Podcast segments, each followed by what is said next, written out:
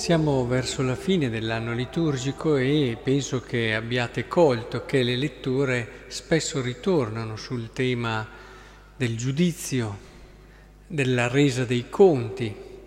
Eh, anche l'Apocalisse stamattina con questa falce che verrà e taglierà la vite e il vino dell'ira di Dio scenderà verrà rovesciato l'uva nel grande tino dell'ira di Dio.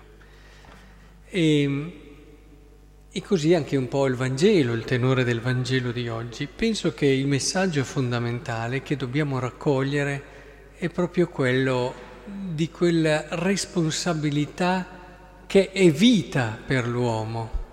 Ci terrei molto a sottolineare questo aspetto, perché al giorno d'oggi spesso eh, si identifica l'amore con il fatto di lasciar correre, col fatto di, mm, come dire, che non c'entra adesso col perdono, eh? è tutta un'altra cosa, lo sminuire e quindi tutto alla fine vedrai che va bene, alla fine non preoccuparti.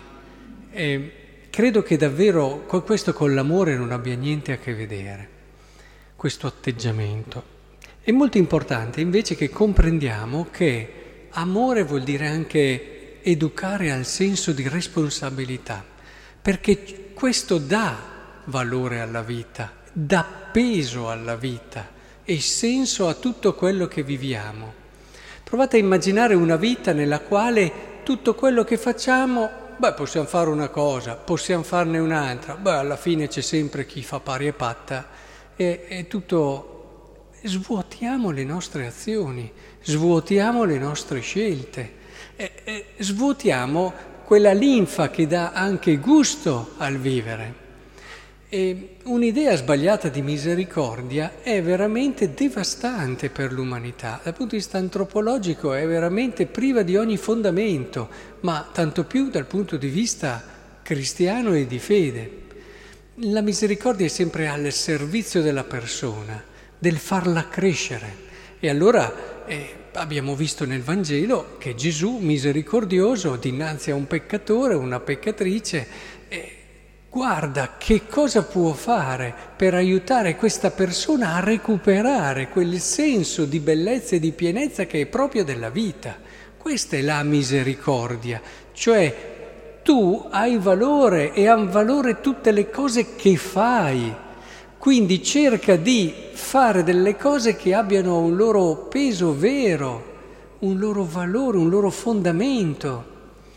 Questo è l'atteggiamento della misericordia che si colloca eh, non dalla parte certamente del giudizio, che invece è un chiudere il futuro alla persona, il non credere in lei, non aver fiducia in lei e nelle sue possibilità, Dall'altra parte si pone anche distante però da un indeterminato buonismo che alla fine svuota l'uomo del suo vero valore e del valore delle sue azioni e delle sue scelte.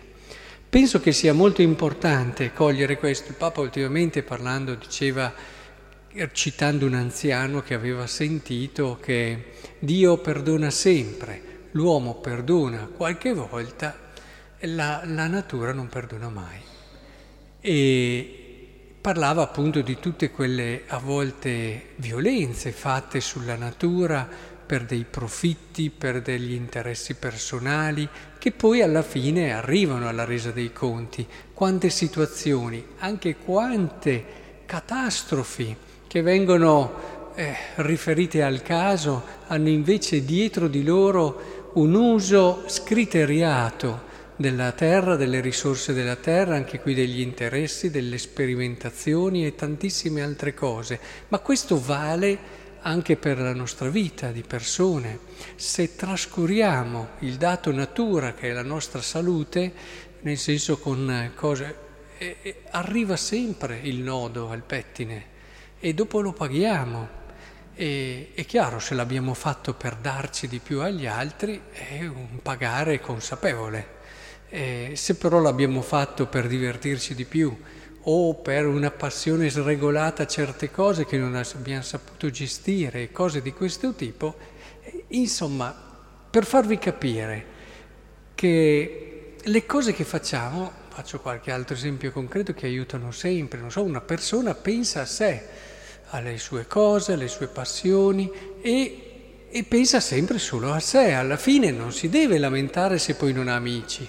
Non si deve lamentare se perché non ha voluto mai sprogrammarsi, ha voluto sempre evitare eh, quelle che possono essere anche le, le situazioni, eh, come dire, a volte anche più faticose nel vivere con gli altri, perché è bello, ma poi dopo non puoi fare sempre quello che ti piace e così via, non lamentarti se poi dopo sei da solo.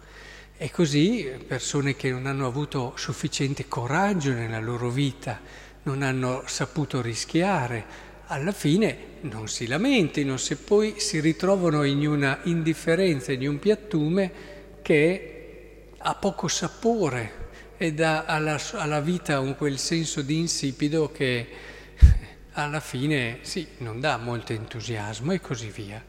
Potremmo andare avanti, ma questo per fare capire che le letture di oggi di, e così quelle di quest'ultimo periodo desiderano davvero farci gustare il senso di responsabilità, gustare, sottolineo gustare, perché di solito quando si parla di queste cose ecco che si corre alla paura il giudizio, la paura, ma se poi mi sbaglio, e poi la punizione, e tutte queste cose. E allora il senso di responsabilità, per, per, per, come dire, per contrario, ecco allora si allenta quest'ansia con il buonismo.